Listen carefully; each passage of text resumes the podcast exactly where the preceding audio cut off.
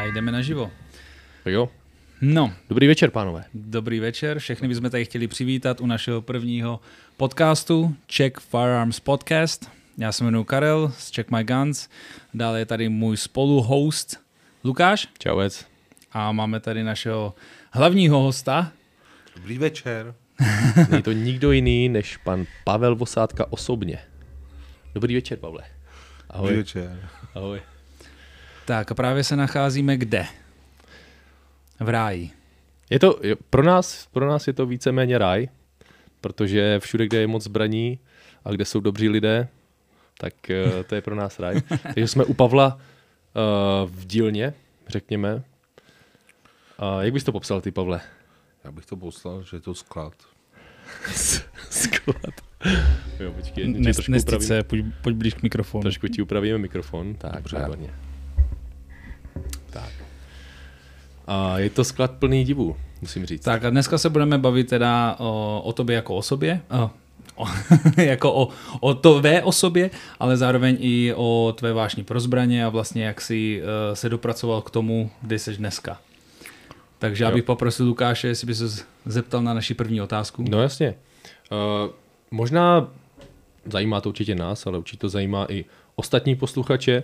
A to je, jak to všechno začalo, jak jsi se dostal ke zbraním a proč vlastně zrovna zbraně. Na světě je strašně moc věcí. Co... Já, já se omlouvám, možná bychom mohli ještě Pavla líp představit. Jo, víš co, zkusíme představit Pavla tak, jak ho známe my. Jak ho znám já. Jo. Uh, já ho znám jako výrobce Uh, pušek A R patnáct, jo. Uh, sám závodím uh, s jeho bouchačkama, jo. Pro mě to je prostě top, top produkt, uh, který používám velmi pravidelně, bych tak řekl. A pro mě, pro mě Pavel je perfekcionista v první řadě, to znamená, to, odráží se to na jeho práci, na jeho produktech, jo. A kdykoliv, když jsem cokoliv potřeboval, Pavel byl prostě, věděl, která páka, jo, vždy prostě věděl, co udělat, aby se něco prostě spravilo. Jo, takže pro mě Pavel hlavně, hlavně zbraňový profesionál. A vzhledem k tomu, že se nacházíme v jeho skladě, jo, kde je obrovské množství uh, historických zbraní, jo, což vypovídá o tom, že je hlavně sběratel a že se hlavně snaží využívat své znalosti z historie a pronout je do moderního portfolia, které dneska nabízí. Takže pro mě je to hlavně perfekcionista a zbraňař. Prostě dobrý. Tak jestli mám přidat nějaký uh, z mýho renku, tak posádka pro mě bylo víceméně neznámá, neznámé slovo, neznámá věc, protože já jsem vždycky víc tíhnul k těm historickým zbraním a platforma A R patnáct mi není třeba až tak blízká, nebo až dneska se víceméně do toho víc dostávám, ale vždycky jsem slyšel něco jako hele, posádka, jo, varka, tamhle, tohle a... Posádka, vosa. Ano, vosa, přesně tak. A do, je, to, je to jméno, slovo skloňované v té střelecké komunitě velice často. Co je velmi Doufám, zajímavé. Že v dobrým. Jo. Co je velmi zajímavé. Co je velmi zajímavé. Veslím, sakra. Pavel, Pavel nemá žádné sociální média. Je to tak? Ne. Ani Facebook, Instagram, nic takového. Ne. A přesto se těší velmi dobré pověsti, co se týká kvality. To je pravda. Jo, to znamená, nepotřebuje P R. Pavlovi se říká, že jeho zbraně hovoří za něj. Jo. Dneska jsme se o tom bavili, stránky naposledy upravené v roce dva tisíce. Není to jenom o tom, že jako jsem lakomej dát peníze do reklamy? To musíš říct sám. A nebo ji prostě nepotřebuješ. Je to na doporučení a evidentně té práce máš dost. Ano. Snažíme se, snažíme se, snažíme se o to, aby vlastně ty zákazníci nám dělali tu reklamu. To je, to je, a to fakt, je ta nejlepší takhle, reklama. Takhle to prostě je, jo. I když kolikrát ty lidi někdo na ty stránky napíše, nebo na nějaký ten Facebook nebo něco takového napíše, že prostě osádka nestojí za nic, tak uh, ho ty naši zákazníci, který tuhle tu opravdu doma mají, tak ho jako těma argumentama utlučou. Jako jo. Takže za to jsem moc rád, za to jsem jim vděčnej. Jo. Jo. Ale ty si to nepřečteš.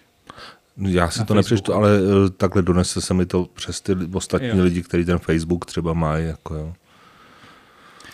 No to je to nejlepší. To v podstatě i my oceníme vždycky nejvíc na sociálních médiích, kdy se člověk nemusí bránit sám, ale brání ho ti spokojení zákazníci, brání ho ta komunita, která no. je spokojená s tím výrobkem. Děkuju. Jo. Super, tak pojďme na ty začátky. Co tě, co tě teda přivedlo do toho zbraňového světa? já jsem nikdy nic jiného neuměl. No je to těžký, ale ty zbraně ty mě vždycky bavily už od malička, od utlýho mládí. A no, táta mě na to dal, děda měl zbraně, táta měl zbraně, takže pro mě to byla jasná volba. A táta dělal něco do zbraní? Ne, ne, ne, táta je myslivec, dělá i knihy, učebnice pro myslivce, můžu reklamu, Penzum. Určitě. Penzum Určitě. dělá. Penzum, Penzum jako myslivec mysl, znám mysl... a mám doma. Jo, ano. Takže, to, takže myslím si, že velice povedená věc. Jako jo. Určitě. A že té práce tomu dal táta hodně. A uh, já mě spíš bavily ty zbraně, než, než ta myslivost. Jako to, to tak je. Jo. A ať jsem třeba pacifista, tak mám rád zbraně. Jo. Nestřílím nikde do ničeho živýho, ale prostě mě stačí, jenom když se na ty zbraně dívám, jak fungují jako takový, jako celek. A když to všechno funguje. Kvůli tomu mám rád x, x zbraní, prostě, které jako si kvůli tomu vážím a, a, to, a některé taky zase jako zavrhuju a tak dále. Ale tak jsem se k tomu dostal vlastně přes tu, přes tu myslivost, tátovou myslivost. Mm-hmm. A dědou myslivost. Mm-hmm. No a pochopil jsi to tak nějak po svém, tak jak to bývá? Ano, pochopil jsem to po svém, protože jsem byl vždycky takový trošku lump a uh, ty, zbraně, ty zbraně vlastně byly taková trochu lumpárna vždycky, takže uh, jsem se toho chytil. Mm-hmm. Co, co si bude, má to blízko? A... A... Takže, takže jako kluk si běhal se vzduchovkou, jo, někde střílel. Za dopoledne pět set diabolek nebyl žádný problém. Wow. Jo. A se zlamovačkou to musel Se zlamovačkou, být... přesně tak, kterou jsem dostal od uh, vlastně jednoho, já bych řekl, prastrýce. Takže mm-hmm. to takže, a to jsem dokázal opravdu pět set diabolek za dopoledne vystřílet. To je slušné číslo, bych tak řekl. Jo, je. To je hodně. Je. To je dobrý trénink. Je. Hlavně, hlavně víš, jak je to zlamovačka, takže tam prostě... Jo, a já jsem, to byla ruská, znám, ruská, to už, to už možná, že tady taky někde je. Není, je vedle v trezoru. Uh, tak to tak. To nebyla Slavia? Ne, ne, ne, byla to ruská iš třicet osm, myslím. No toto. Já bych čekal takovou nějakou Slaviu šest set dvacet. Uh, Pardon, ta iška byla trošku, trošku taková ličtější a hlavně pro malýho kluka. Aha, to bylo prostě aha, lepší. Jo. To líp se zlamovala a tak. Jako jo. Hmm. A, no a potom už to bylo, že když jsem chtěl nějaký poplašňák nebo něco takového, tak táta vždycky říkal, jako, hele, vem si brokovnici a jdi si vystřelit na zápraží. Že? Prostě, tak, tak to, takže, takže jsem si vystřelil, natlouklo mi to rameno, byl jsem hrozně spokojený, nadšený a... a A vlastně takhle to pomaličku začalo. No. Takže potom, potom po základní škole ses vydal... Uh, hned. Hned na puškaře. Hned, hned jsem šel na puškařinu, věděl jsem už já nevím, od šesté třídy, když to řeknu takhle, kam chci jít a co chci dělat, tak jsem šel vlastně do Brna na školu. Uh, výborná škola. To byl, to byl tehdy učební obor? Nebo co to, to, bylo? Byl, to byla střední odborná škola Olomoucká šedesát jedna. Jo, tam, už tam, tam ta puškařina snad není. Myslím si, že není, no. Už to, to zrušili, hmm. Já si myslím, že puškařina jenom v Brodě. Ano. Aha. Protože za mých let, když jsem ještě studoval v Brodě, teda puškařinu, tak k nám vlastně z Olomoucké chodili kluci si dodělávat maturitu. Mhm. My vlastně ve třetíáku, jo, nebo na konci druháku, začátkem třetíáku, tak jsme byli vlastně rozděleni na dvě třídy, s tím, že jsme byli tak nějakým způsobem obohaceni o ty, o ty kluky z Brna. Hmm. Postupně se to v tom Brně rušilo, stejně jak ta zbrojovka, tak se rušila i ta škola, ta puškařina. Že? No, to je velká škoda. Je, protože ta Brno, zaprvé měli jsme skvělý mistry, měli jsme mistra Dokulila, mistra Bučka, prostě opravdu chlapi, kteří uměli, věděli, co dělají a naučili nás. A pana inženýra Křípka, který byl náš jako pedantský učitel, ale jako opravdu jako člověk na svém místě a A ten nám nic nedovolil a bylo to dobře, bylo to výborný, mm-hmm. byl skvělý. Mm-hmm. A k čemu jsi spíš inklinoval? Protože že jo, lidi inklinují k loveckým zbraním, k vojenským zbraním, krátký, dlouhý. Co tě tenkrát nejvíc bavilo na tom? na té střední škole. Mně se vždycky líbily zbraně automatický a samonabíjecí, mm-hmm. jo, protože to bylo takový složitější a to bylo to ono, prostě, co se mi na tom líbilo. Dělo to ratata. Přesně je. Tak. Ano, kulomet, to je prostě, nebo kanon, že? To, je, to je úplně... To je to... Velké boom. Taková těžká extáze, ale to bohužel, bo tomu jsem se už nedostal. Super, no a pak teda po škole, uh, předpokládám, že to byl obor s, teda s maturitou? Za ško- jo, po škole, ne za školu. tak to, tak. Tak byl to, ano, byl to obor s maturitou, bylo to takhle, tam se dělala nástavba potom, takže ta už se potom dodělala v Praze. Mm-hmm. No a, a, a co dál? Pak nějaké první pracovní zkušenosti předpokládám. Já bych se možná, než první pracovní zkušenost zeptal, tou dobou si už nejspíš měl zbroják, že jo? Ne. Ne? Ne. Takže zbroják přišel až, až, až potom, až po potom, škole. Až potom. Aha. Mhm. A první zbraň, kterou si měl opravdu jako napsanou na sebe? Na sebe? To byl tamhle to v šuplíku Walther P P, jeden z poslední výroby PPček v Německu. Mm-hmm. Takže Ulm. Uh, Ulm. šedesát pět. Ano, přesně tak. Hrozně se mi to líbilo. Přišlo to v krásném stavu. Tak jsem říkal, ano, to je prostě, to je taková ta hezká pistole, kterou si člověk pořídí. No. A máš ji do dneška? Evidentně. Mám ji do dneška, tamhle v šuplíku, musí tam být. Krása. Hmm.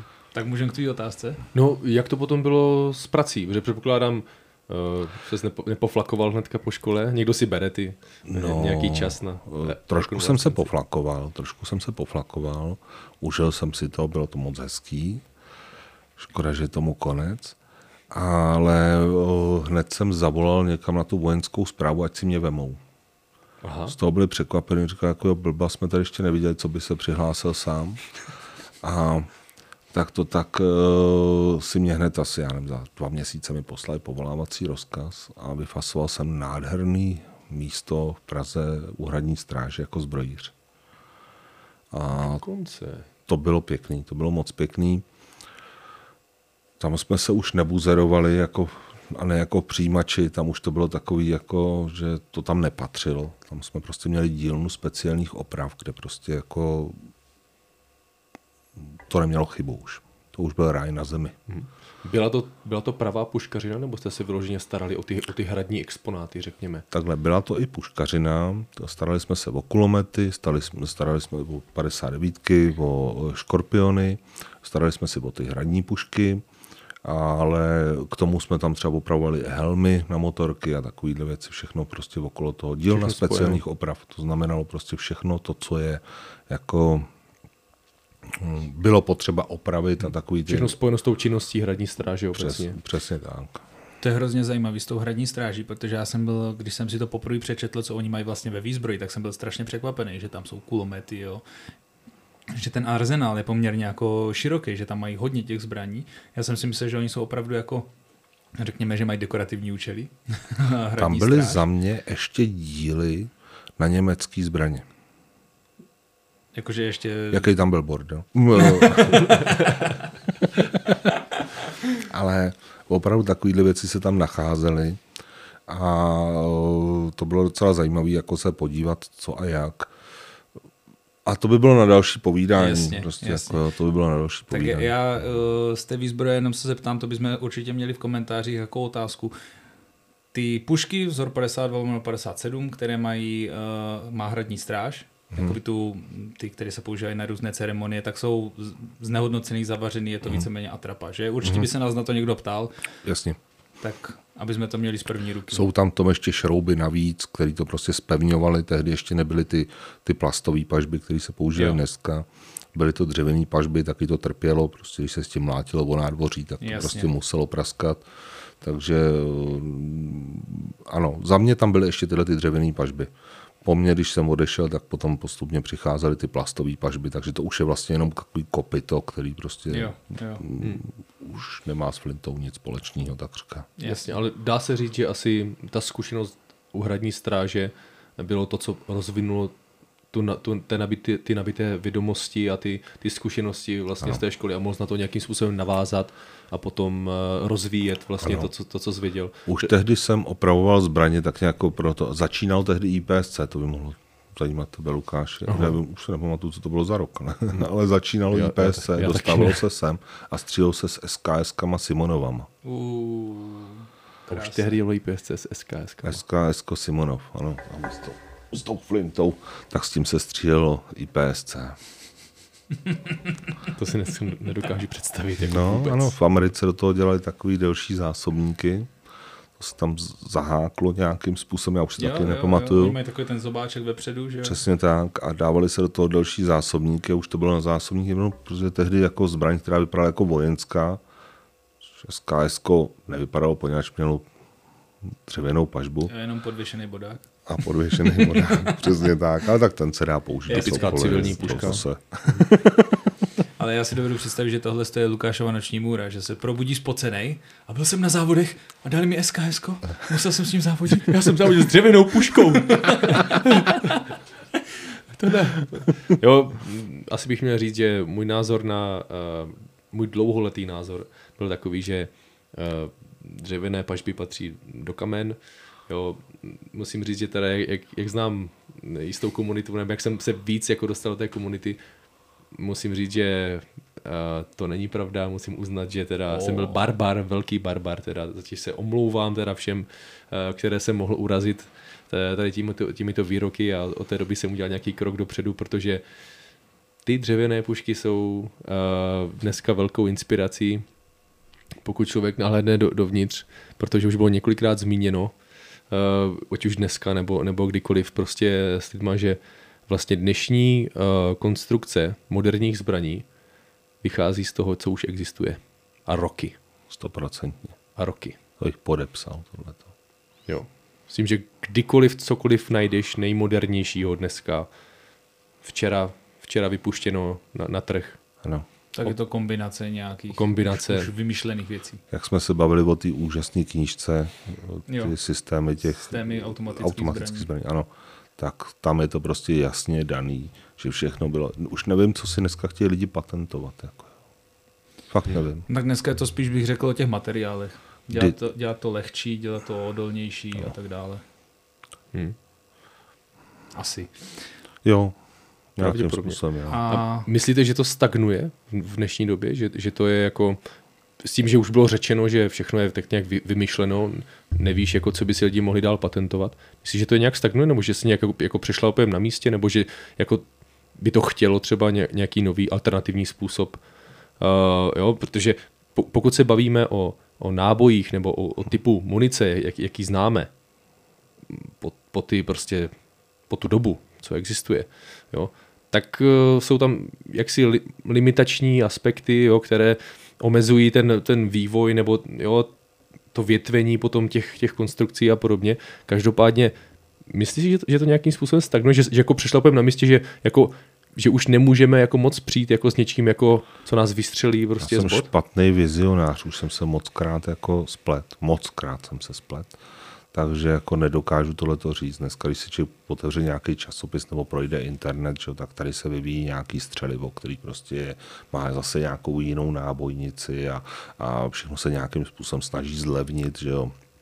Mosas je drahá, ušiplech je drahý a všechno je drahý. Tak jako ano, snaží se ty lidi, ale nakonec...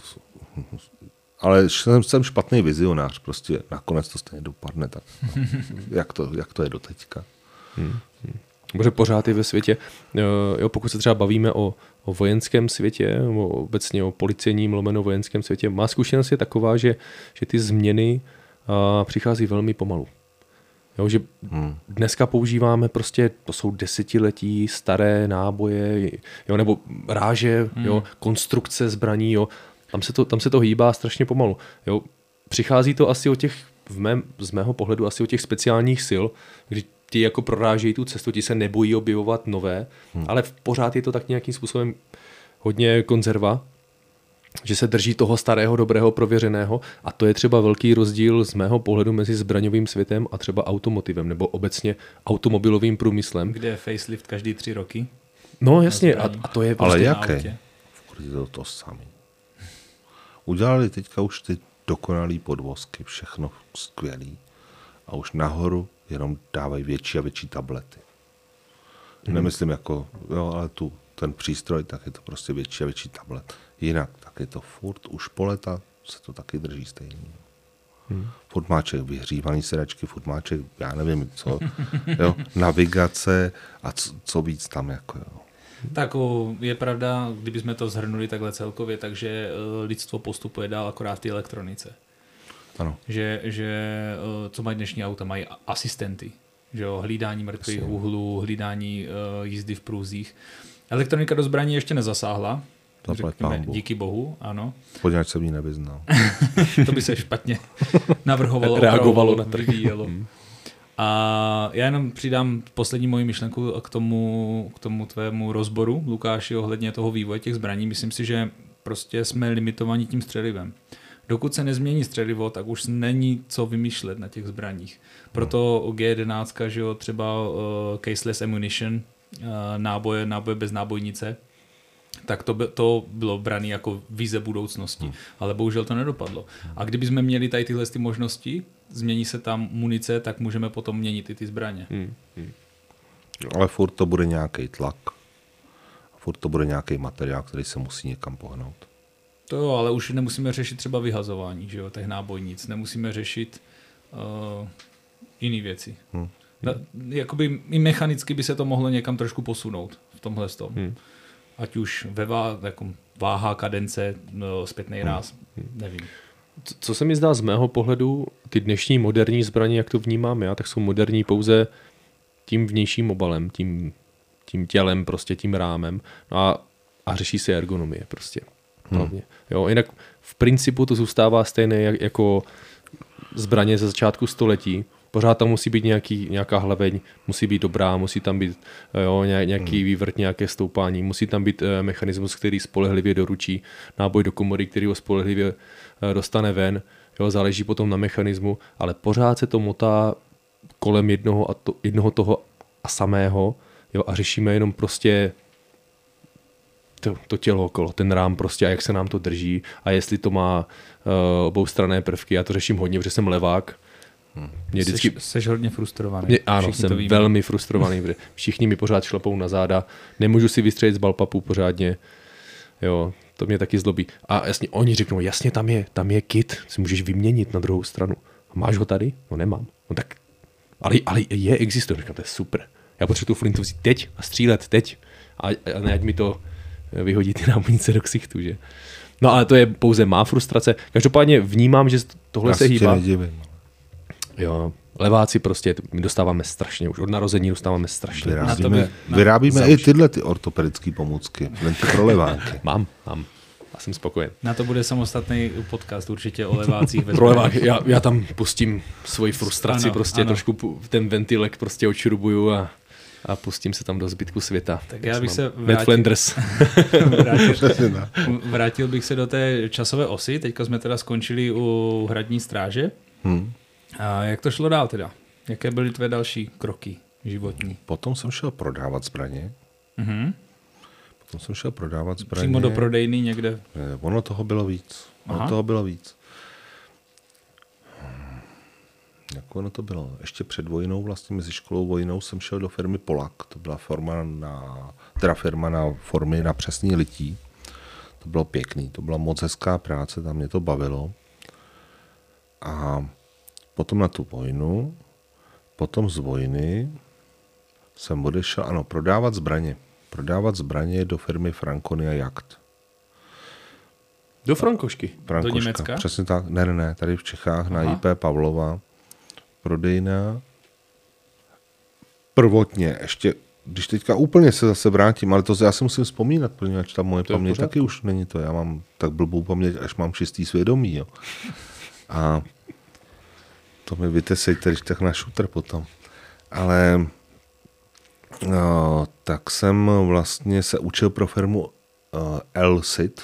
To patřilo herci uh, Vidrovi, Václavu Vidrovi, panu Řandovi, taky herec, a panu no, Řanda a Klozovi, panu Klozovi. A tihle, a tihle borci dělali do zbraní. Ano, ano. A to byl největší, to bylo tak krásně rozjetý v devadesátých letech, to když byly ty fronty před obchody, tak byly fronty lidí, kteří čekali na španělský revolvery. Jo. Ale to byla fronta prostě šedesát sedmdesát metrů, protože přišly španělský revolvery. A my jsme na dílně při praxi, jsem tam chodil jako by o prázdninách jako si přivydělávat nějakou tu pětku, aby bylo na to pivo, tak to tak jsme to tam dodělávali prakticky, protože ono to chodilo různě rozebraný a, a všelijaký, že jo, lidi kupovali všechno. Tak to tak... Takže jste kanibalizovali to, to, co přišlo, abyste z toho něco poskládali? Nebo... Ne, ne, ne, to přišlo i tak, že to bylo pravděpodobně domluvený, takže to byly prostě nedodělky a my jsme je různě dopasovávali a jo. tak dále. Takže prostě my jsme byli na dílně, makali jsme tam jako šrouby, u toho jsme pili, tehdy vyšel úplně nová věc a to byl Semtex, takový to pití, aha, aha. tak jsme to u toho rychle pili, aby jsme byli nabuzený a, a pilovali jsme a, a dobrušovali jsme tyhle ty revolvery, že jo. No a, a, ale to byla ohromná firma, jo. Tam já tak našlápnuto, to bylo tehdy úplně neuvěřitelné, to byly palety a palety s černým prachem, že jo. To už dneska by nikdo v centru Prahy nedovolil ani, ani skladovat, jako jo. Ani na Prašné bráně. Jo, to byly, to byly úžasné věci, jako jo, přesně na Prašné bráně. Tam korne už, ale... Takže to takže uh, opravdu firma, jako opravdu výborná, všechno fajn, akorát, že asi pánové se moc nedohodli, tak, se, uh, tak to dopadlo tak vlastně, že ta firma skoro až zanikla. Jo? A teď, když se potom vrátím, tak jsem šel do té Frankonie, tam to bylo takový už taky ke spadnutí a, a napr- tak jsem odešel a šel jsem do pozůstatku této firmy Elsit, a to už se jmenoval jenom C I D Praha. A teď tu firmu shodou okolností před rokem, nebo před dvouma, nebo nějak takhle, tak ji koupil můj švagr. Jo? A zdravím, Marko. A no, tam jsem vydržel dost dlouho. Mm-hmm. Hodně dlouho jsem tam byl. Na to, jakou jsem měl výplatu, se až divím, jak dlouho jsem tam vydržel. Ale... S tím, že tam tě živil teda jenom prodej, nebo... Tam mě živila taková ta, ty opravy, ty reklamace, takový ty opravy jo. těch, a tam, jo. že jsme měli třeba některou tu značku, která byla potřeba, vlastně to už přišlo rozbitý od výroby, tak to bylo potřeba furt šlechtit, a jinak ostatní věci samozřejmě hrozně fajn. Mhm. A takže nebyl, nebyl si ten... Uh... chlapík, co stál za pultem a prodával. Ty jsi, ne, byl, ty jsi byl tam vzadu někde? My jsme měli spíš velkou obchod. Tam už to byl velkou jo, obchod. Jo. Jo. V té Frankonii jsem byl ten za tím pultem. Uh, taky skvělá zkušenost. Uh, kolektiv byl fajn. Ale tady už to byl velkou obchod a byl tam ten servis, což znamenalo, že jsem tam měl šroubovák a... Kladivo. A co ještě? No, ale to bylo, mize, to bylo mizerný. To bylo, skoro, to bylo rozbitý. No a tam už potom to bylo takový neúnositelný, protože člověk potřeboval jít někam do lepšího, ale už přitom jsem si začínal, jako jsem si otevřel živnost a začínal jsem vyrábět montáže na Remingtony a, a takovýhle věci. Jako, jo. Takže to byly montáže, to bylo x takových jakoby zakázkových montáží, tehdy bylo všechno najednou muselo být orejlovaný v té době. Mm-hmm. Takže se dělali rejlový lišty, který měly šedesát centimetrů, jako jo. A, a tak dále, tak dále. Držáky různý, nasvítilny. Tehdy to začíná být móda. Do té doby nikdo nevěděl, co to vlastně je. A bylo to potřeba prostě najednou. Předpokládám, že nebyl asi moc import, protože přece jenom zakázková výroba hmm. uh, není úplně v českých končinách, je, je požadovaná, ale není úplně doceněná, bych tak řekl. Ano, dělal jsem takové věci tehdy, do kterých by se jiný člověk moc nepouštěl. Ano. Byla to blbost. Co si budem, dneska, český dnes, zákazník pohledu. Chce švýcarskou kvalitu, ale čínskou cenu. Uh, mm. Totálně, přesně tak. Ale já jsem si, jako, já jsem nešel tímhle tím, já jsem šel právě tím, že jsem si držel tu cenu, protože jsem viděl, kolik hodin na tím člověk strávil a nebyly to úplně jednoduché výrobky, nebyly to prostě takové jako výrobky, které by člověk řekl, tak to někdo vyrobí nějakým způsobem. Nebyly to takové jako složitější, trvalo to, mělo to dobrý povrchový úpravy a tak dále, a tak dále. No a na tom jsem se tak jako postavil, že to je ta cesta mm-hmm. a prostě nebudu dělat nic, aby to bylo prostě jenom tak, že to na chvilku poslouží. Ne? Prostě mm-hmm. vždycky jsem chtěl dělat tu věc mm-hmm. trvanlivou. Jako, jo. A já si myslím, že perfekcionismus je, je věc, kterou, se kterou se člověk narodí. Myslím si, že do jisté míry tam musí být ten základ, prostě hmm. daný genomem. Prostě. Ne, na druhou stranu, když je podporovaný nějakým vzorem ne, nebo v dětství prostě, jo, od rodičů nebo, nebo nějakým přístupem nebo nějakýma okolnostma, tak je to jenom dobře. Ale myslím si, že ten základ musí být daný, prostě, že člověk se tak rodí. Protože to se pozná, když přijde na lámání chleba. Člověk může zahrát kde co, ale jak, jakmile je potřeba něco dotahovat a o krok navíc, o schodek navíc a o krok navíc zase vzít, tak se stejně projeví, jestli člověk lempl nebo jestli, je, jestli opravdu chce dělat dobrou práci. Myslíš... Snažíme se nebejt lemplové. Asi takhle. Myslíš obsesivně kompulzivní poruchu? Kdy člověk to prostě jinak neumí. Jo, je, je, to, je, to, je to diagnóza. Jako co si budeme. My, my jsme všichni jako tady, všichni, co tady Jasně. sedíme, tak máme di- diagnózu. Jako, Jasně, to určitě. To, to si můžeme říct jako... Asi ale každý jinou. Jo, ale... každý trošičku do Aha. jiného směru, ale všichni tady. Každou jinou, Lukáši. Ne. Uh, určitě jo, prostě, jako, ale tak zase jako vždycky chlapi byli takový, že si hrajou, že jo, že prostě jako mají rádi něco takového, prostě potřebují nějakého toho koníčka, že jo. A kdo ho nemá, tak podle mě je to úplně... Tam je co špatně. Úplně špatně, no. Já, jako špatně. Já si to teda aspoň myslím, jo, člověk si musí najít něco, to, co ho naplňuje, prostě jako jo. Když to lidi nebudou dělat, tak začnou dělat kraviny a, a, a válčit, nebo dělat takovýhle blbosti, že jo. Hmm. A ty si ty si naznačil, že jsi teda už měl živnost. Mm-hmm. Takže už si začal dělat takovýhle věci. Předpokládám, že ještě byla dlouhá cesta do založení tvý vlastní společnosti. Teďka budu jako z hlavy jen tak lehce, jo, protože říkám, mm-hmm. tu paměť mám opravdu špatnou. Tak to tak já teďka řeknu dva tisíce šest pět jsem si otevřel živnost. A zbraně jsem začal vyrábět pro Ivo Hoffmana, pro Arms, že jo? Tak se to začalo tak jako pomaličku vyvíjet. Myslím si, že v roce dva tisíce osm. Mhm. osm byly první jakoby kusy, které se začaly, začaly dělat. To, jak se dělali, to už dneska jako... No, obdivuju, obdivuju to, že jsme vůbec něco takového vytvořili, jo, protože to nebyla legrace, to bylo z amerických výkovků, který se dopracovávali na klasický fréze. Mm-hmm. Jo, takže na vrtačkách a na klasický fréze. Já nevím, jestli to někdo budete představit, ale to bylo něco šíleného. Jo. To bylo šílené, protože tam, když byl člověk unavenější, jakože jsem dělal opravdu do rána, protože začal jsem mít i rodinu a takovýhle věci a teďka byly potřeba i ty peníze, že jo? Takže prostě člověk se snažil a teďka zatočil někdy ve dvě hodiny ráno klikou na druhou stranu a vlastně celé snažení třeba třídenní bylo na vyhození, jako jo? Ale snažení třídenní jakože intenzivní práce, jo?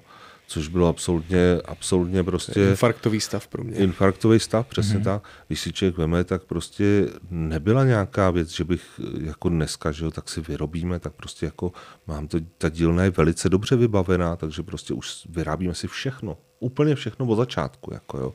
Takže prostě my nakoupíme materiál a z toho vyrábíme ty zbraně, jo.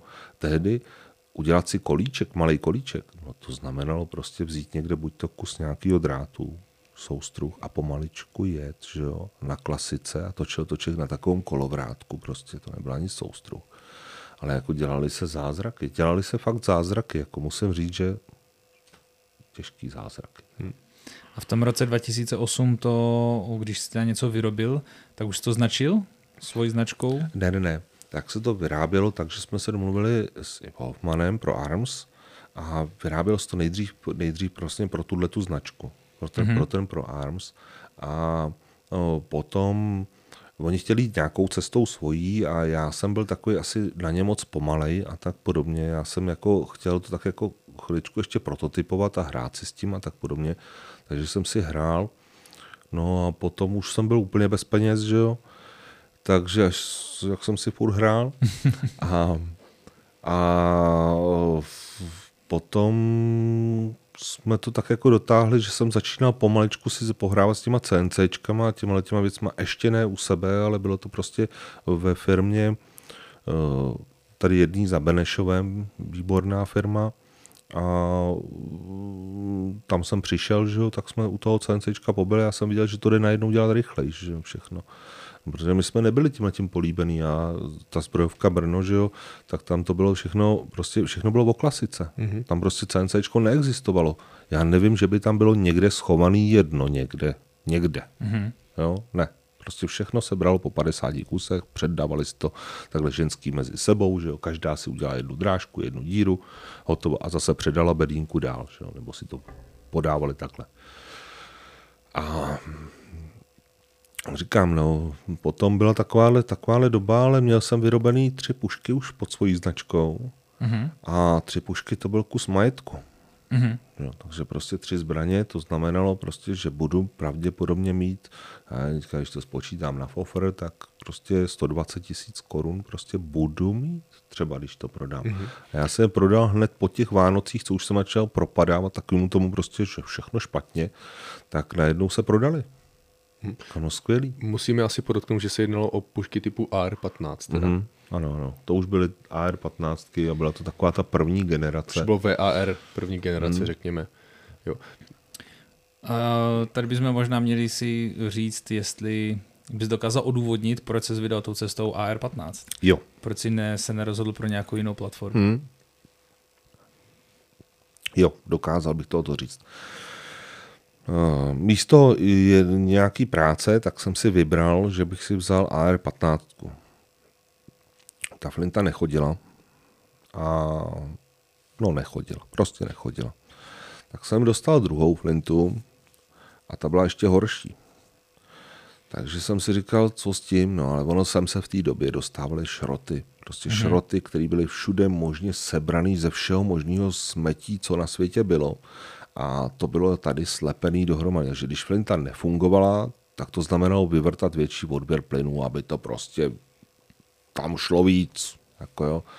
No, takže, to, takže takovýmhle způsobem vlastně já jsem si měl jsem tuhletu pušku, byl jsem za ní hrozně šťastný, ale potom, když jsem zjistil, jak to má třeba už jenom křivý vývrty, jako jo, tak to byl extrém. Jo. To, když to řeknu takhle, šestnáctipalcová hlaveň, která uprostřed je mimo osu od toho venkovního průměru vyosená dva milimetry, dva a půl milimetru, tak to bylo úplně normální. Jako jo, to byly prostě laufy, nevím, kde se to vzalo. Když se člověk podíval do vývrtu, tak vlastně dvě třetiny vývrtu člověk ani neviděl kolikrát. Jo. Katastrofa. Jo. To je a, celkem katastrofa. Jo, ale tak to prostě bylo. Jo. Takže potom si člověk říkal, no tohle to bych si snad vyrobil líp. Mm-hmm. Jo, tohle bych si vyrobil líp. Tamhle to bych si vyrobil líp. Potom říkám, no a, a proč si to jako celý nevyrobit trošku jako líp. Jo, to je taková samochvála teďka, ale prostě jako... Po svém prostě. Ale, ale fungovalo to. Jasně. Jo, vzali jsme to a ono to fungovalo. A ono to fungovalo ne jedny střelby, ne dvoje střelby. Prostě, ale ono to fungovalo furt.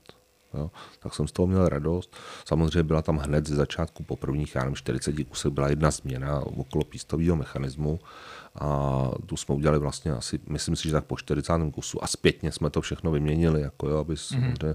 byl to, možná ještě někdy nějaký dvě, tři pušky lítají, co jsem tak jako zaslech, jo. To, to, ty, ty budou sbírkový dneska. Ty budou sbírkový, no... Pro mě ne, já jich mám dost všech, takže dobrý. No ale, uh, takže A R patnáct nebylo tam nějaký, že by si vymýšlel a rozhodoval se mezi platformama. Bylo to prostě tak, že ty jsi tu pušku měl a hmm. chtěl jsi ji vylepšit a už si u ní zůstal. Ano, z plechu jsme neuměli, takže kalachy to nebyly. Mm-hmm. Takže mm-hmm. A R patnáct byla jasná volba. Jasně. Jasně. Pokud se teda potom budeme bavit o V A R první generace, hmm. byly to už teda V A R, jak známe, bez toho tlačítka forward assist? Ano. Já tak jako ty generace moc nerozlišuju, tam je to spíš prostě takový, jakože ano, bylo to takhle, takhle. Nebylo tam, nebyl tam ten doražeč závěru. Já jako ne, že bychom byli líní udělat prostě, když už to beru takhle jako za, za nás, za partu, za firmu, že bychom byli líní udělat jednu díru a dát tam jeden kolík a, a dvě součástky prakticky s pružinami, s dvouma pružinami. Jo. Ne, ne, ne, ne, to by nebylo takovým způsobem, ale já jsem se na to díval tak, jako, že se mi to nelíbí a neberu to jako logickou věc. Jo.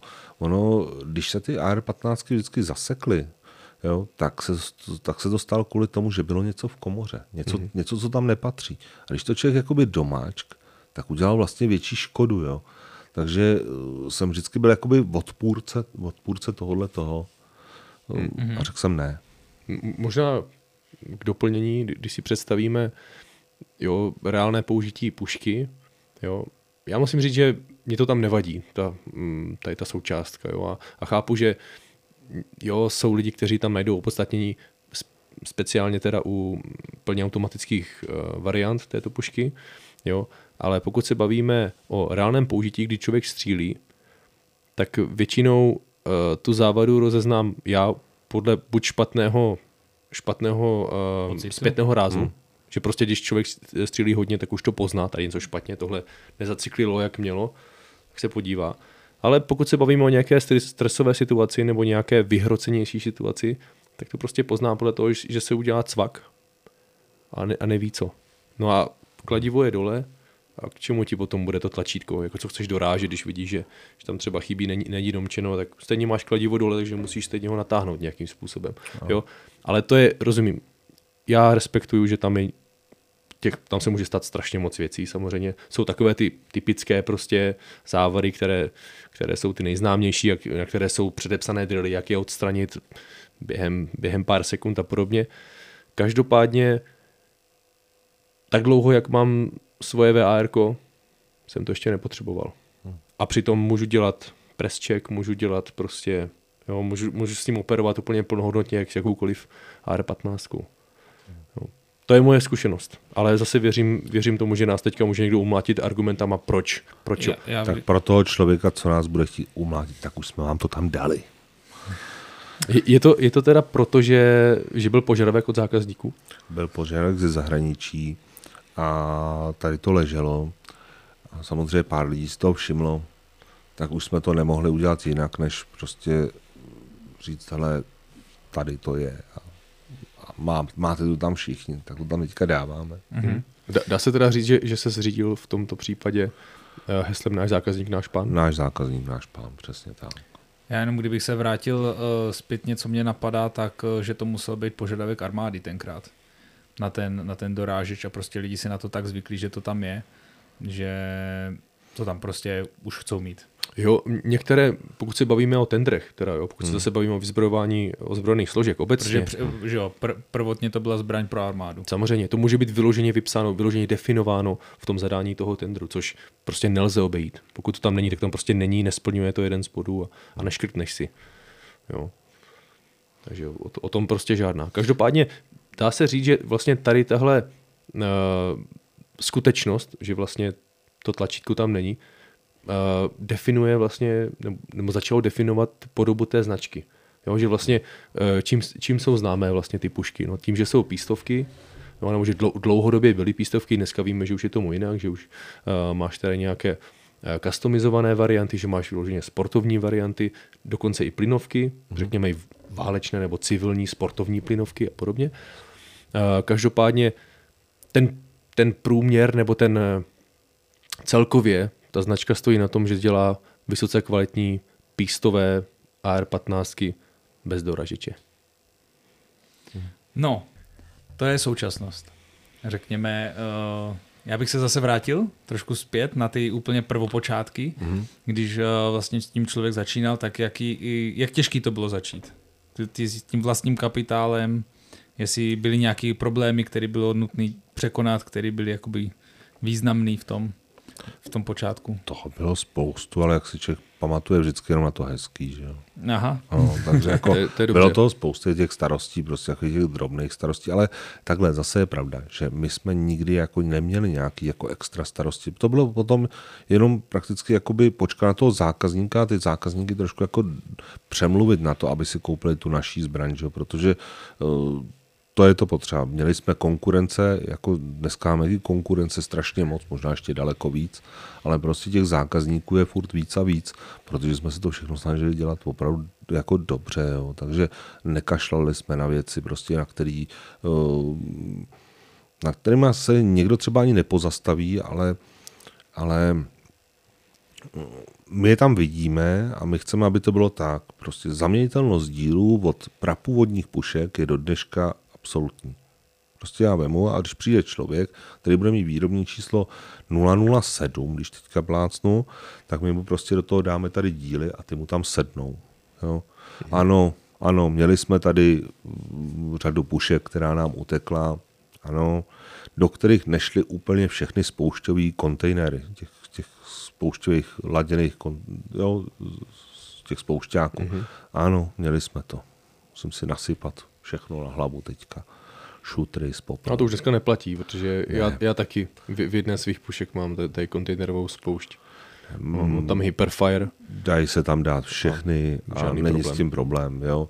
Akorát prostě stalo se nám tohleto. A do dneška se to s náma táhne. Od toho roku dva tisíce jedenáct, nebo kdy to bylo, tak se to s náma táhne a každý se ptá, a opravdu vám to tam jde, já jsem se dočet. Mm, no to, je ten, to jsou ty stará fóra. To je ten šestka zákazník. Šestka zákazník. Všechno špatně, pane. Ale mě, mě spíš napadlo, jestli tam nebyly takový problémy, že bys třeba přemýšlel, že se na to vykašleš, že třeba tohle není ta správná cesta, kterou bys chtěl jít. Ne, to už nešlo potom. To už člověka tak začalo bavit, že to prostě nešlo couvnout. To prostě člověka tak bavilo, že? že... Tak to se dobře poslouchá. No. A baví to do dneška, baví to do dneška. Je pravda, že jako teďka bych řekl, že je starostí víc, protože člověk je opravdu víc rozlítaný, nejvíc. Jako možná víc nervózní. A to je zase taky stářím. Připadá ti, že dřív jste jako tak neřešil, jo? No ne, dělalo se něco, ale dneska si možná beru některé věci víc, anebo, nebo jak je to ve větším měřítku, tak uh, už jakoby um, už je to prostě znát, že, že těch starostí je víc prostě. No. Mm-hmm. Mm-hmm. No. Já bych se ještě zeptal, dokázal bys popsat, protože se se svými zákazníky stýkáš, jo, prodáváš jim napřímo kolikrát. Uh, dokázal bys popsat typického zákazníka pro svoji pušku? Nebo aspoň ho kategorizovat, možná, že je víc těch... Modrovokej blonděl. Ne. Nedokázal. Těch, těch lidí je tak opravdu jako jejich, jsou každý jiný. Mm-hmm. Každý jiný. Jsou lidi prostě, kteří přijdou, uh, jsou studenti, kteří si na to někde pučej, prostě jako, nebo pučej, prostě je vidět, že, že chodil na brigády, aby si prostě vydělal na to a chce si koupit tady pušku. Takových lidí si člověk sakra váží, protože to není žádná legrace, jako jo. Koupit si pušku za padesát pět tisíc dneska, že jo. Uh, Potom jsou tady lidi, kteří prostě samozřejmě zase naopak přijdou a prostě jsou jim ty peníze absolutně ukradený, kolik to stojí. Hlavně, že, že to má a, a je to co nejvíc vybavený. Ale všichni jsou fajn. Uh, teď mě napadlo, když mluvíš o těch lidech, kteří peníze neřeší. Myslíš, že vnímají tu tvou pušku i jako určitý status? Třeba mezi těma ostatníma, že si to koupí, protože chcou říct, já mám Vosátku, jo? Ano, už jsem si to párkrát všimnul. Hmm. Jo, jo, jo. Jo, tak pokud, pokud se bavíme, že chceš... A přitom nejsme nejdražší. Mm-hmm. Zdaleka ne. No, no jasně, to, na to jsem chtěl teďka poukázat, že uh, bohužel prostě realita je taková, že, že hodně lidí prostě kouká na cenu, jo, anebo se podívá, jo, tak je takové, já, já jsem četl, já jsem četl, nebo kluci říkali, mm-hmm. jo, a podívá se na cenovku, řekne, jo, to je super, to je, to je drahé, takže to bude dobré. Logicky prostě, je samozřejmě. Takže to, já musím mít to nejdražší, já musím mít to nejlepší. Jo. Každopádně, co je nutno říct, já jsem si všiml, že vlastně vývoj té pušky z mého pohledu je neustálá inovace. Že bavíme se o stejné pušce, ty jsi teda už zmínil, že... Ano, drobná, zam... ale, ale neustále, každou chviličku je tam něco tak jako trošku... No to jsou, de, to jsou detaily, které, jo, které ty, bys, ty bys o tom mohl natočit tady, jo, hodinové, hodinové video. O jo. Každém čudliku. No, no jasně, že jo. jo. A to je potom ten detail, který potom udělá ten výsledek, hmm. jo, ale ten, ten zákazník to neví, jo. Ty jsi už zmínil, že máš sto procent zaměnitelnost dílů od první generace až po dnešní, mm-hmm. ať už, jestli teda se nebudeme bavit o tom, že to jsou generace nebo nejsou, to je jedno. Jasně. Jo. Ale každý vlastně s každým okamžikem, jo, to když se tam něco nezdá nebo, nebo něco, tak Jo, já jsem si všiml, že to jsou malé detaily, opravdu zakřivení prostě, ano. malinkaté křivky, jenom prostě trošku tam jako zajedeš frézičkou, jo. Ano. To pak dělá ten rozdíl. Jo, o to se snažíme, aby to prostě bylo. A když slyšíme nějaký podnět, tak hned se snažíme reagovat a prostě, ale tak furt, aby to bylo to samý, jako jo. Až teďka na tu novou devítku teda. Ta je, ta je vlastně úplně jiná zbraň. To se teďka otevřelo skvělé, skvělé nové téma, protože teďka asi nejvíc rezonuje vlastně, nebo největší téma, co teďka rezonuje ve střelecké komunitě spojené s tvým jménem, je tam nové PCCčko. Hmm. Uh, co bys nám k tomu řekl?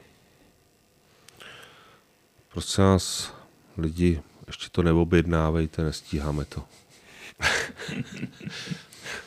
Dobře. Dobře.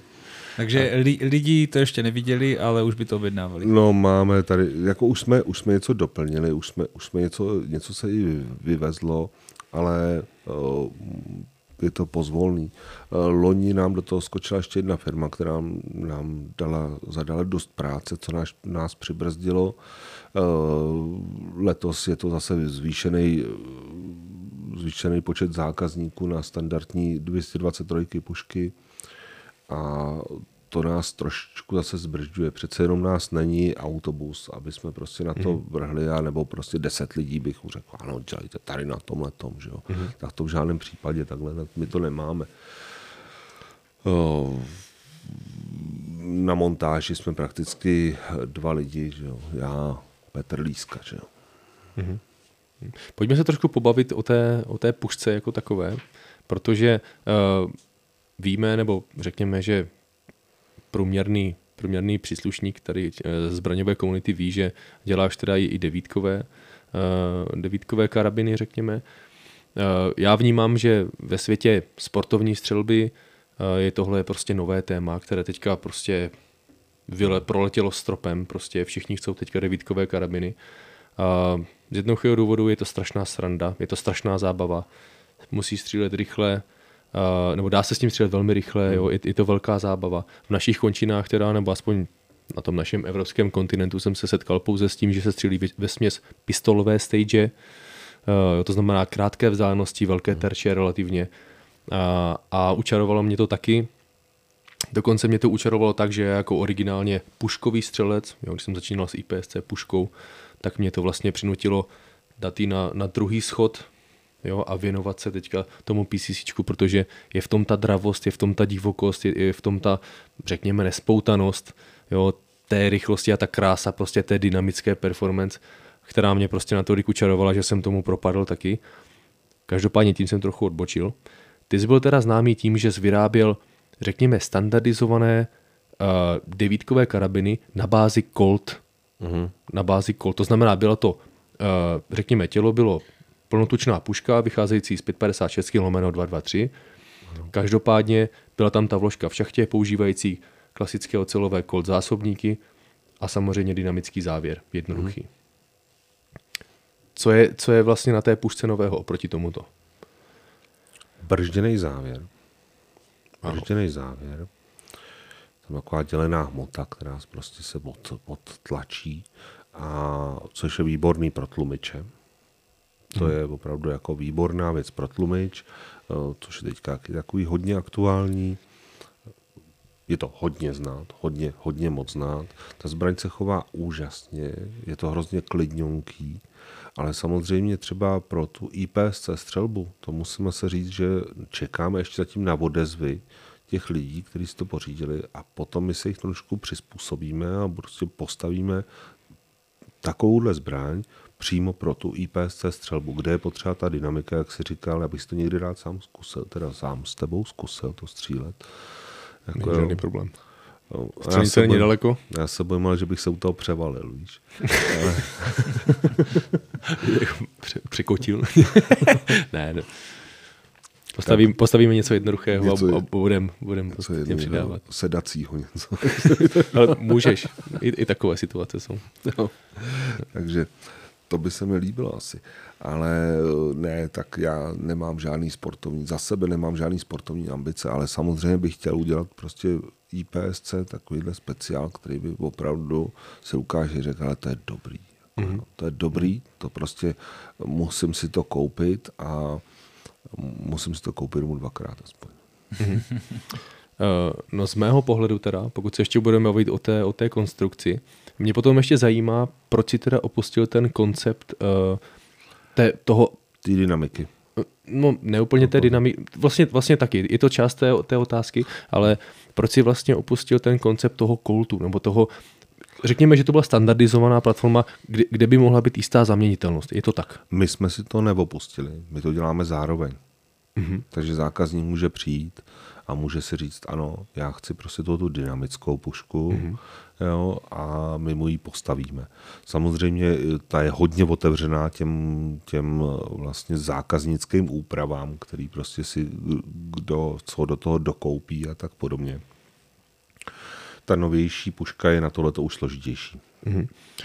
Dalo by se říct, že třeba ta novější puška, která teda mimo jiné používá glockovské zásobníky, mm-hmm. což je vlastně v P C C Uh, velké, velké téma, protože mají jednořadé vyústění a je to potom snazší, co se týká přebíjení. Jo, je tam ta přirozená, je tam ten přirozený sklon, který navádí no, potom přirozeně uh, do, do té šachty uh, a podobně. Každopádně uh, má tady tato puška, uh, řekl bys, využití spíše v ozbrojených složkách, nebo protože uh, řekněme, že to chování, já jsem si z toho teda už picnul, měl jsem tu čest, a musím říct, že je to takové M P pět jední. Doufám, že se neurazíš, když, když to ne, řeknu. Ne, to je to nejlepší. Jo. M P pět je podle mě ta nejlepší zbraň jako devítková, akorát, že už, už jako troši, malička to, malička to zastarává. Jako jo. No. Já ji nechci urazit totiž. Já ji nechci urazit. Jo, ne, M P pět je prostě skvělá zbraň. Skvělá zbraň. Bez pochyby. Prostě to je, je to Rolls Royce mezi, mezi samopalama a uh, ale prostě třeba záchyt závěru a tyhle ty věci, hmm. že jo. A my bychom, ano, my bychom ji rádi vyrobili, ale nemůžeme, podívat s těma plechama neumíme. A o to jde. Nechci si, nechci si propálit stůl od svařování, jo? Ne, prostě, prostě tohle to, to neumíme, tak jsme, jsme to pojali takhle. No, no z mého pohledu... Jinak bychom ji snad vyrobili taky. Jako, no, no jasně, protože ale... z mého pohledu je tohle ten fakt, co vystřeluje lidi z bod. Že to je vlastně M P pět v moderním kabátě s ergonomií A R patnáct. Ano, a ta ergonomie té A R patnáct je zase nepřekonatelná. To je to, co ti lidi chcou prostě. To, jo. Chování M P pět, jo. Částečně uzamčený, nebo řekněme uzamčená puška, jo, nebo chcete-li karabina. Bržděný závěr. No. Bržděný závěr, ergonomie A R patnáct, vyměnitelnost, aftermarket možný, hmm. jo. Jednoduchý fungující koncept hmm. ve kvalitě Pavla Vosátky. Co víc si přát? Ty bys to snad ne. prodal i mě. Já teďka bych si taky, když jsem to doslech, tak jsem si taky přemýšlel, jestli si nemám začít spořit. Ne, nedostal jsem to. Z- zatím. Ale ne, jo, opravdu, všechno, všechno bude. Všechno ne, jo, opravdu, opravdu to je uh, povedená puška. Už se teda začala prodávat.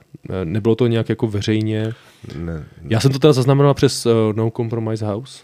Uh, My jsme nikdy nic veřejně jako moc ne- nehnali dopředu, protože prostě když to nestíháme, nebo nestí- no nestíháme, ano, tak uh, prostě to nemá smysl, aby jsme to nějak tlačili. Jako, jo. To hmm. bylo stejné jako s těma dvě stě dvacet trojkama ze začátku. Prostě já jsem Ne, nebyl takový ten člověk, který by jako najednou řekl, pojďte se, my máme převratnou A R patnáct. Jo. Ne, máme A R patnáct a prostě doufejme, že s ní budou zákazníci spokojení. Děláme to po svém. Tak teďka uvidíme to, jak budou spokojení s tou devítkou. Jo, prostě pozvolna a uvidíme, když se to chytne, budou lidi spokojení, budou výborný odezvy, tak se do toho pustíme víc a víc. Jo. Ale samozřejmě, jako říkám, Není nás, není nás autobus, aby jsme prostě do toho vlítli a, a teď z toho chrlili. Hmm. Prostě. Je, je, třeba, je třeba nějaká zbraňová platforma, kde se... S... Protože ten to, systém toho uzamčení je originální. Hmm. Jo. No, ano, je. je. Čím, a... čím ses tam inspiroval? A čím se se... Uh, Pálky reály. Hmm. Maďar. Hmm. Nacista. Tak to tak. Ne, on potom nějak okay. musel utíct tam z toho Maďarska, jo. takže to takže, ale ne, tak to tak, to byl konstruktor zbraní v Maďarsku a udělal svůj samopal a ten se mi, jakoby to brždění se mi zalíbilo, říkal jsem si, to bylo ono, ale to brždění bylo dál použitý u FAMASu, u x dalších a dalších zbraní. Mm-hmm. Jo? A tohle to zase není to prostě, ale aby se to vešlo do tohohletoho rozměru a aby to nějakým způsobem jakoby, no prostě furt to byla A R patnáct, aby jsme nerozšiřovali pouzdro a tak dále, tak to byl docela voříšek, jako jo. Trvalo nám to tady asi tak den a půl, než jsme to vyvinuli. A to jsem se chtěl právě zeptat, jak dlouho to trvalo. Ne, opravdu asi den a půl nebo dva dny to trvalo, jako jo. Ale potom samozřejmě přijde ta horší věc a to je prostě to províc nějak. Ono na koleně člověk vyrobí leda cos, prostě jo, ale, ale udělat to nějakým způsobem a udělat tomu nějakou formu, aby se to dalo vyrábět jako hromadně. Sériovka. Sériovka, mm-hmm. Tak to už je horší, že jo. My teďka jedeme malý série tohohle toho, malý série, protože nás to potom dál zdržuje od těch dvě stě dvacet trojek, který máme najetý, který dokážeme jakoby vyrábět rychlejš. Tak um, ano, ten nápad v té hlavě byl už leta letoucí. Ale prostě uh, ta realizace prvního prototypu opravdu trvala asi dva dny. Jo, když jsme poprvé vystřelili a řekli si ano, prostě to je ta cesta, jo, a potom to trvalo, no, bohužel, ne, bohu dík, bohu dík vlastně, protože jsme měli dost jiný práce, tak jsme se tomu nemohli věnovat naplno, takže prostě to prakticky dva roky se postupně sem tam dělali přípravky na výrobu tohohle toho, hmm. tohohle toho nového stroje. Vnímal jsi nějaké požadavky třeba od zákazníků, že, že něco takového vzpomněli, že by bylo fajn mít něco takového, protože z mého pohledu si myslím, že to zalepilo celkem díru na trhu. Uh, už bylo to zmíněno. Zalepilo? No, protože všichni, jo, záplata všichni se baví o M P pět, ale sežeň si, že? Když si ji seženeš, tak, tak to je za raketu. A, a nebo si můžeš jít Pakistánce. Nebo to je... Poku, pokud na tom jakou raketu. Jasně. Samozřejmě. Samozřejmě. Každopádně těch... Jak už bylo zmíněno, ta, ta, ta M P pět je prostě nadčasová, je to úžasná konstrukce. Každopádně v dnešní době už, už má své úskalí, má své mouchy a pro moderní způsob vedení střelby, jo, ať už si to každý nazve, ať už si to každý tak nějak jako přitlačí do, do té svojí škatulky, tak uh, už, je tam, už jsou tam věci, co tam chybí a jsou tam věci nedotaženy. Jo. A, takže z mého pohledu tohle jako je odpověď, že máš tady pušku, co se chová jak M P pět, ale rozumí si s ergonomií A R patnáct, to, to, co všichni znají a to, co je, jo, ty ovládací prvky jsou přesně tam, kde je očekává, že tam budou, přirozeně tam, tam máš ten prst prostě, jo, a je to prostě jednoduché, nechci říct blbůvzdorné, ale prostě nic lepšího mě nenapadá, jo, a je, je to tam prostě. To už zavání reklamou tohleto. Já ještě řeknu, že k tomu máme hlavně od čtyřech palců do osmnácti a devatenáct druhů předpažby. Hmm. No a tohle mi docela nahrálo na mou otázku, protože, uh, jak říkáš, montuješ to tady s kolegou, jo? Mm-hmm. Moc vás tady opravdu není, není to ani žádná velkovýroba. Uh, cítíš teda nějaký limity uh, svýho rozvoje? Chtěl bys to nějakým způsobem hnát třeba ještě dál, nebo ti to vyhovuje tak, jak to je teď? Já bych nejradši všechny okolo sebe uhnal. No, ale že jsi seš třeba limitovaný právě tím množstvím pracovníků, prostorama. Jest... Samozřejmě prostory, prostory. E, není to jednoduchý a obzvlášť ta doba zase tomu nemoc nenapřává, protože z, ty peníze, za který bych si dřív koupil v Praze barák, tak za, za ty si dneska koupím sprchovej kout. Mm-hmm. Mm-hmm. Mm-hmm. Jo. Teda, už, už bylo teda vzpomenuto, že jste tady uh, dva na většinu, na většinu věcí. Na tu montáž, ano. Ano, že tady máš uh, Peťu Lísku mm-hmm. pomoci. My jsme, my jsme dneska v autě, když jsme se bavili s Karlem, tak uh, já jsem ho nazval čarodějův učeň. Jo, což mm-hmm. pro, pro mě, jako pro puškaře uh, vyučeného nebo vystudovaného, když si představím svoji puškařskou praxi, tak uh, bys byl asi na mém seznamu jako, jo, na, na vrcholných pozicích jako člověka, u kterého bych se chtěl učit. No, protože ta škola ti dá, jako ome- dá, dá ti nějaký základ, dá ti nějaký jako směr, jo, dá ti nějaké učebnice, ale potom ta, ta exekutiva, ta, ta každodenní puškařina, to je jako běh na dlouhou trať a možná, možná by i Peťa který tady sedí, by mohl povyprávět, co mu to dalo, ne, ne, nedalo. Každopádně... Uh... Dalo mu to strašně moc, je hrozně spokojený, na nic si nestěžuje. Jo, a vy, vyhrál zaměstnance roku? Uh, ne, ne, to ještě zdaleka ne. To obsazuje každý rok, Pavel. A, a máš teda nějaký plán, jak, to, jak bys to chtěl rozšiřovat?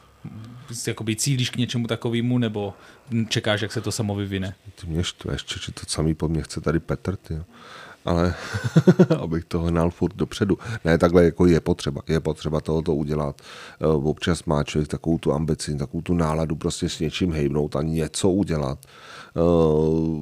A potom najednou si člověk vidí, jak to je. A já jsem hroznej v tomhletom posera.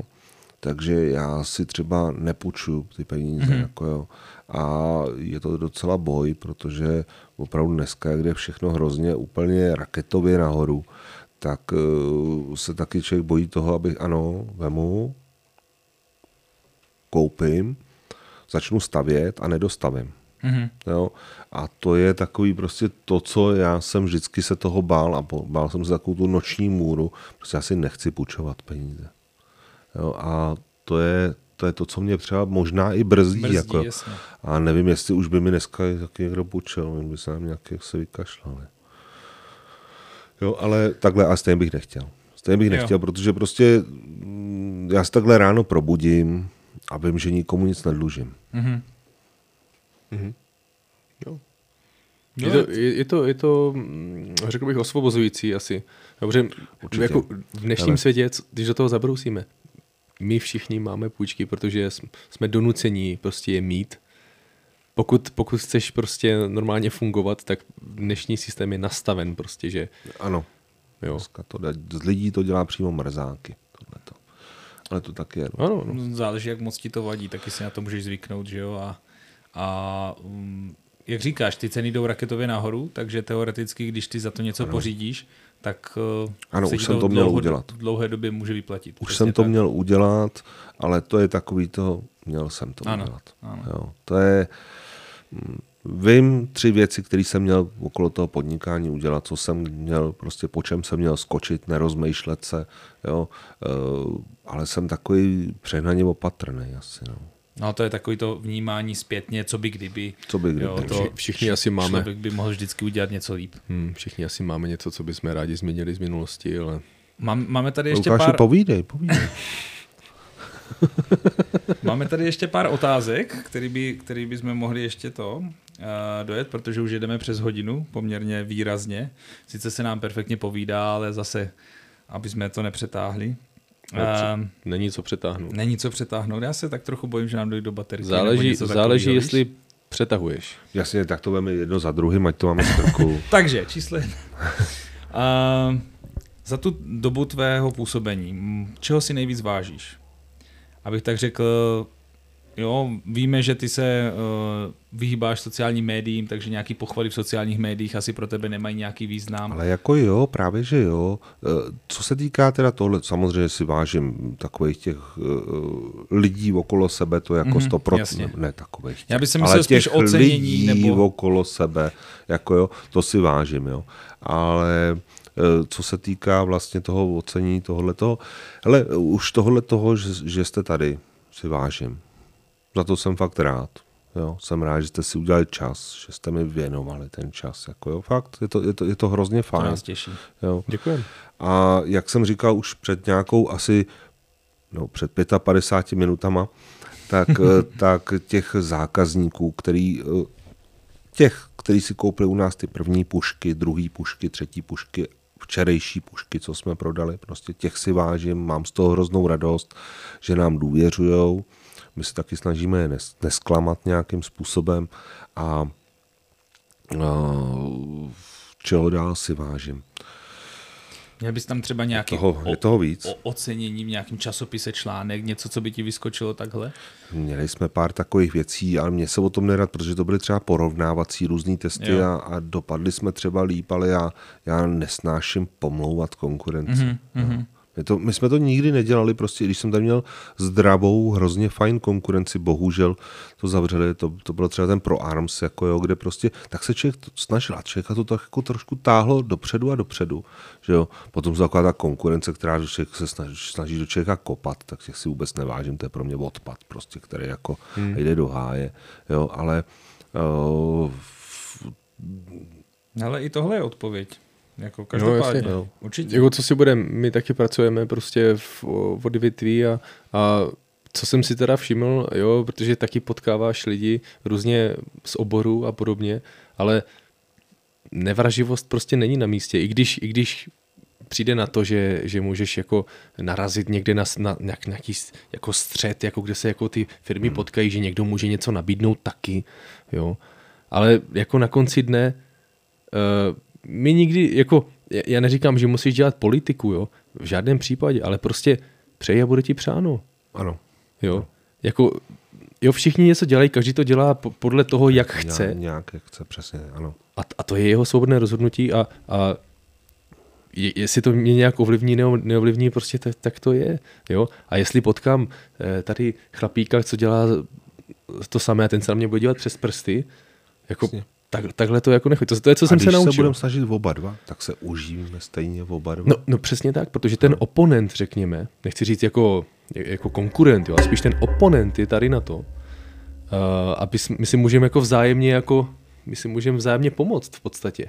Jo? Protože on, on přijde z něčím lepší. Já, řeknu, já, to, já to vidím třeba ve sportovní střelbě, jo? Protože samozřejmě tam, tam je ego, jo, všude, všude se zasahuje, my jsme prostě chlapi a prostě to ego tam je, co si hmm. budeme. Ka- každý tam má toho čertíka, prostě, který mu našeptává prostě na tom rameni.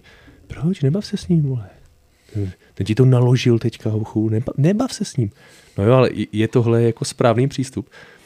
Naopak, ty řekneš, tyjo, ten ti naložil, to je borec, tyjo. Jo, tyjo, tyjo, co, co, co dělá, tyjo, že, že mi takhle naložil? Tyjo, to já jsem dostal, hochu. Tyjo, co mám dělat, tyjo, aby příště... Ty teď se podíváš a přijdeš za ním a řekneš, ale ty jsi mi dal, hochu. Jo, jako mazec. Jo, a stejně tak... A přitom mu nasypeš nějaký svědící prášek do fusa klíve.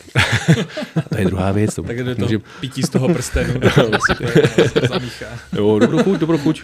Napísej předtím, jo.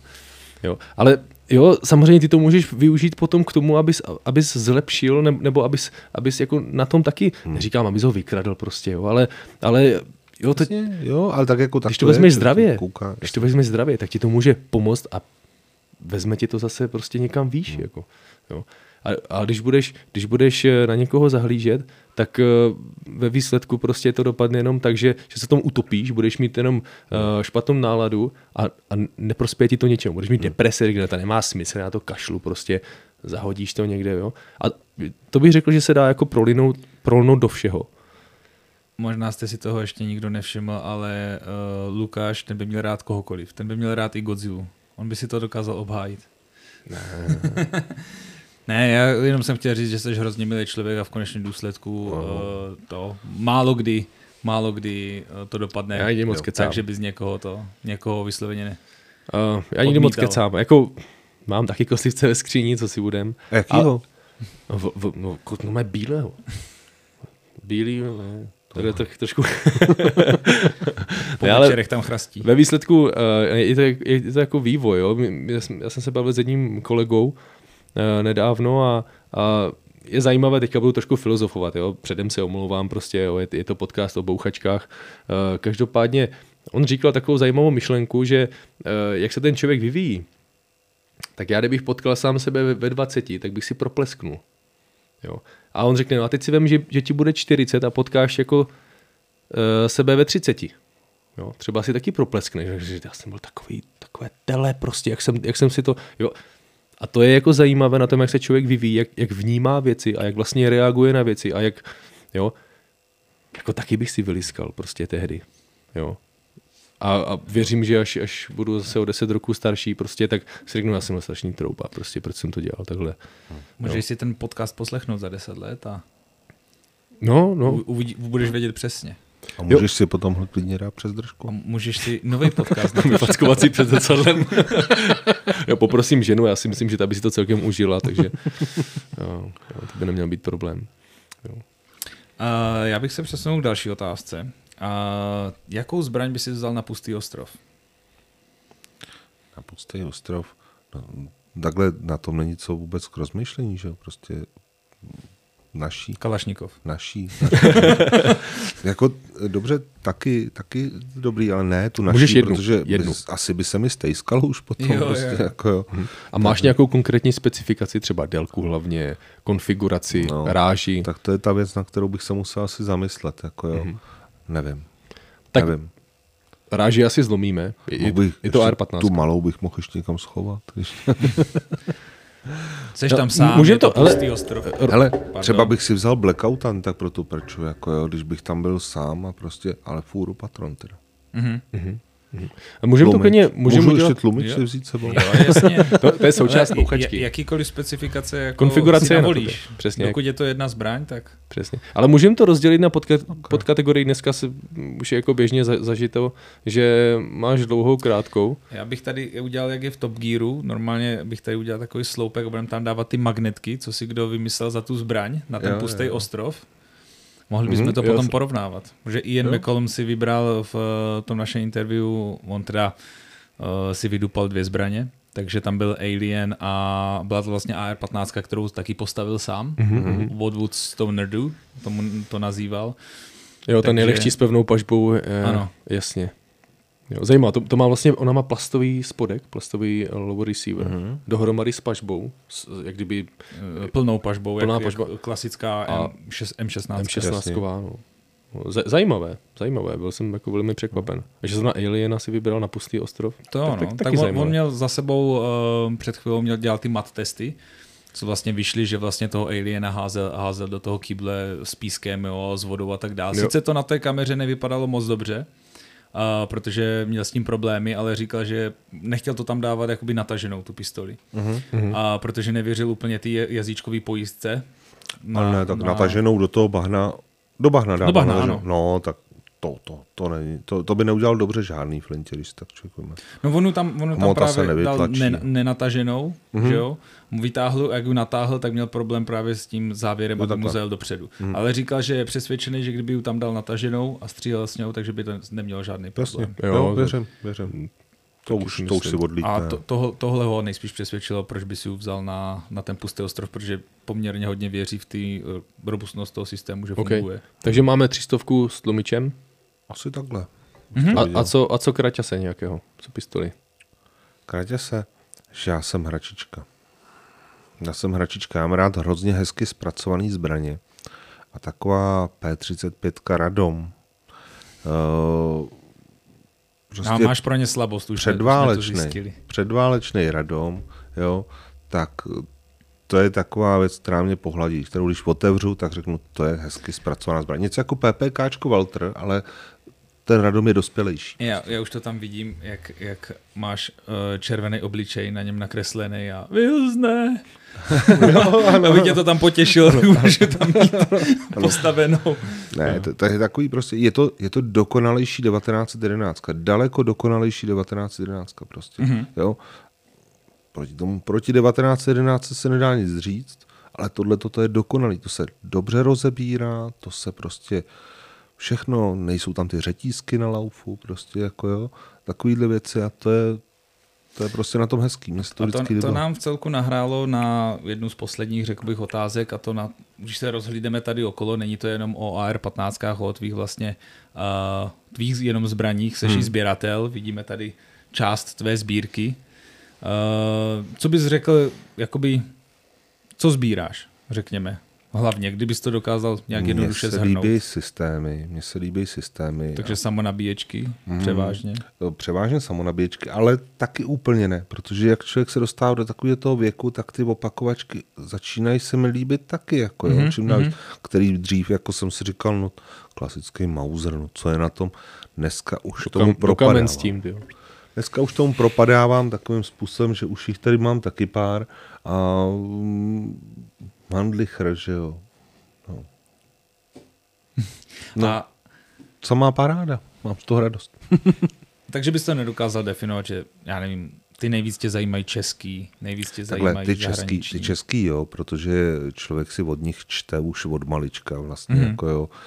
Uh, o těch amerických jsem si nikdy moc třeba nečet. A teďka jsem začal taky. A začínají mě zajímat hrozně moc taky. Jasně. A chybějí mi tady a, a začínám je potřebovat. Jo? Nemoc. Diagnóza prostě. No. A no, prvoválečný zbraně, druhoválečný zbraně, jo? Tak tohleto, tohleto období, to mě prostě oslovilo asi nejvíc. To období byl vlastně hodně potentní na, na tyhle ty, uh, automatické systémy. Ano. Z opakovaček to přecházelo, že jo? Na, na a od té doby se toho zase jako taky extra moc nevyvinulo. Mm-hmm. Jako jo? No, mm-hmm. Opravdu, potom ty padesátá, šedesátá leta, ale potom už to jako ty systémy začaly být všechno stejný. Tenkrát se hodně experimentovalo, že i s pozicí toho zásobníku, mm-hmm. uh, bez pod, po, na straně, z vrchu, že jo, u Brena. Je to, je to hodně pestrý období. Myslím si, že každý, kdo člověk, každý zbraňář, co se zajímá o historii, tak se ho většinou jakoby vymezí k tady tomu hmm. období. Jo, jo. Pra, pravda je, že ta dnešní doba je taková unifikovaná, že se to tak nějakým způsobem jako uh, zaparkovalo, bych řekl, v, v nějakém odvětví, ale čím víc uh, vím o té historii, jo, jak třeba se spolu bavíme, anebo prostě potkáš někoho, kdo opravdu jako je v tom hluboko, protože já se nepovažuji za sběratele nebo za historika, ale čím víc se o tom dozvíš a tím víc zajímavých věcí vidíš a tím si řekneš, jak je to vlastně boh, jak je to vlastně zajímavé, jak je to košaté a, a opravdu, uh, jo, ty dneska vidíš supermoderní pistoli, jo, nebo cokoliv. A, ta, a tak zhruba víš, že jo, jak to funguje, na co šáhnout. No, no jasně, to říká, co tam může být nového, všichni známe prostě, jo, jednoduché, prostě, jo, to už tady existuje. No jo, a pak tomu vidíš něco jako nového, jo, ať už to je třeba ten Alien, jo, což je, což je jako, jo, nevídáno, neslýcháno v, v, té, v, těch, v té moderní době dnešní. Hmm. Jo. To je pravda, že se lidi, lidi přišli vymezil. Prostě a wow, tohle, tohle prostě vystupuje z řady, jo, všichni znají prostě klasický způsob uzamčení, jo, jsou tam samozřejmě nějaké v uvozovkách anomálie, jo, rotační a podobně, jo, více či méně časté, každopádně s tím Alienem prostě boom. No tyjo, to jsem neviděl. No, no jasně, jo. A podívej se trošku do historie, zalistuji trošku pár stránek zpátky, jo, všechno to máme, jo, je to, je to nějakým způsobem pěkně pozbíráno dohromady, v perfektním prostě designu, jo, v perfektní ergonomii a podobně. Každopádně je to, jo, vytaženo z těch, z těch koutů, ale všechno už tady je. A roky, roky rokoucí. No Lukáš, no. To jsi ještě neviděl Fromra stopa. Mm-hmm. Co to je? To ti někdy ukážu, to budeš koukat teprve. Dobře, jsem zvědav. Uh, mě na těch starších zbraních třeba právě dost baví, že ty ju dostaneš do ruky a teďka nevíš, kde jsou ty ovladače, jak to vlastně funguje kolikrát. A musí, musíš objevovat. Že dneska, že jo, bavíme se o A R patnáct, říkáš intuitivní ovládání, každý to zná a u, už to k tomu směřuje. Když se podíváme na našeho Brena, že jo, ve zbrojovce, tak to ovládání je hodně podobné A R patnáct. Jo? Snaží, i když je to jiná platforma, snaží se to, aby právě nevybočoval z řady. No, dneska už je zažitý fakt, že říkáš jako ovládací prvky stylu A R patnáct, nebo, mm-hmm. nebo ro, upínací rozhraní, nebo, nebo pažbička s, jo, s rozhraním A R patnáct. Dneska už je to zažitý, zažitý pojem a už je to jeden ze selling pointů, bych tak řekl. Jo. Jo? Že cokoliv se snaží, jako, protože je to prostě obrovský nadčasová konstrukce. Na, na tu dobu. A dneska už máš tolik aftermarket dílů, prostě tolik, tolik doplňků a tolik výrobců a tolik prostě nepřeberné množství věcí, co na to můžeš navěšet, vyměnit, jo, upravit a podobně, že už to ovlivňuje uh, ty výrobce, moderní výrobce zbraní tak, že už prostě jim nezbývá nic jiného, než, než to přijat, protože prostě nevymyslíš nic, nic jiného. A hlavně jsou taky, jo, ve vojenském nebo obecně v, v použití zbraně ve vojenském nebo policejním prostředí už jsou zažité standardy. A mě, mě popravdě strašně baví, když vezmu nějakou z těch starších zbraní a dám ti ji do ruky a řeknu ti, hele, najdi mi pojistku, jo, najdi mi vypouštění zásobníku, jo, Zku, zkusi tohle, tamto, zkus ju natáhnout, že jo, tady třeba uh, originál holek automat, jo, Na, najdi natahovací páku. Nemá natahovací páku. Nedodělek nějaký, zpátky do, do kamen. jo, jo. jo. A to, to je ta krása, protože to je ta nespoutanost prostě, jo, protože uh, já když to zase přetáhnu na sebe, jo, tak já mám nějakou zkušenost jako konstruční, která je jako velmi omezená, řekněme. Jo, ale už jako vím, jako co očekávat, nebo kdybych jako se dal na, na nějakou, nějaký vývoj něčeho, tak se, tak se chytám toho, co znám. Mm-hmm. Jo, ale teďka nedávno prostě musím říct, že jsem viděl tolik jako nových věcí, kde si řekneš, tyjo, to je úplně, to by mě nenapadlo, jako proč by to, jak, a, jo, přesně jak říkáš, kde to má natahovací páku. To je nějaký zmetek, tyjo, někdo nedodělal, nebo to upadlo, nebo to někdo jako vzal, nebo kde to, kde to je, jo. No a pak si řekneš, jo, cvak, je to, je to nataženo.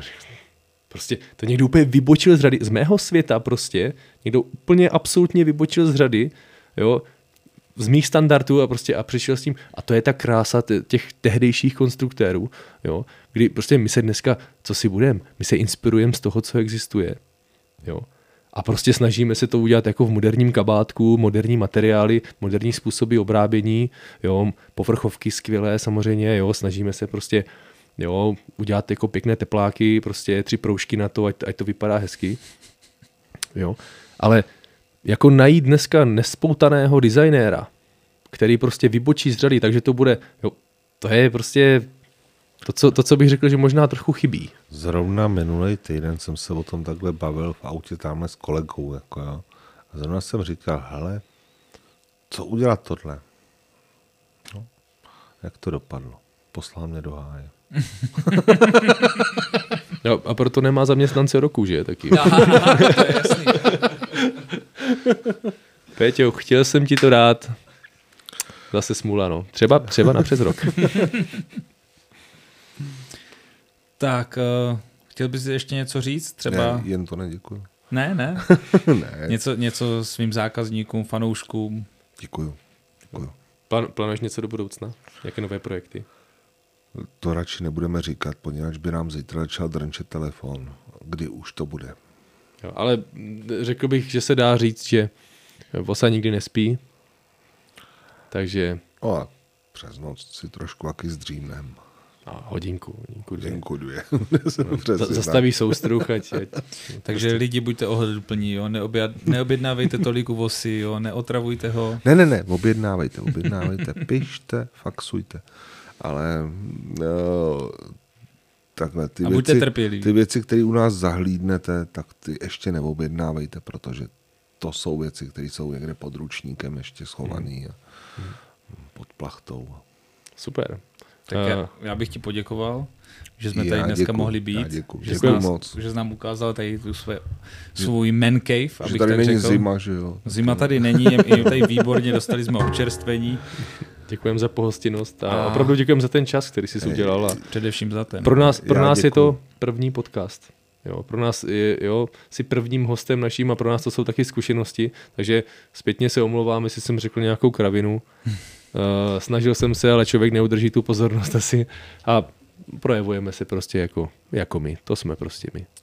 Takže uh, k našim posluchačům Czech Firearms Podcast, jak říkal Lukáš, tohle je byl náš první podcast, určitě uh, se budeme snažit v co nejbližší době přijít s nějakým dalším a určitě sledujte mm, ať už jakákoliv platforma, na které nás posloucháte a buďte věrní dál zbraním a budeme se dál bavit o zbraních. No, jo. Chtěl bych, chtěl bych ještě na závěr říct nějakou supervizi. Uh, máme ambiciozní plán pozvat uh, nějaké zajímavé osoby, uh, ať už to je opravdu ze všech zákoutí prostě střelectví a české komunity obecně, tak uh, doufám, že u toho zůstanete, doufám, že jste, že jste se třeba něco nového dozvěděli a budeme se těšit příště. Děkujeme moc. Nejenom české komunity.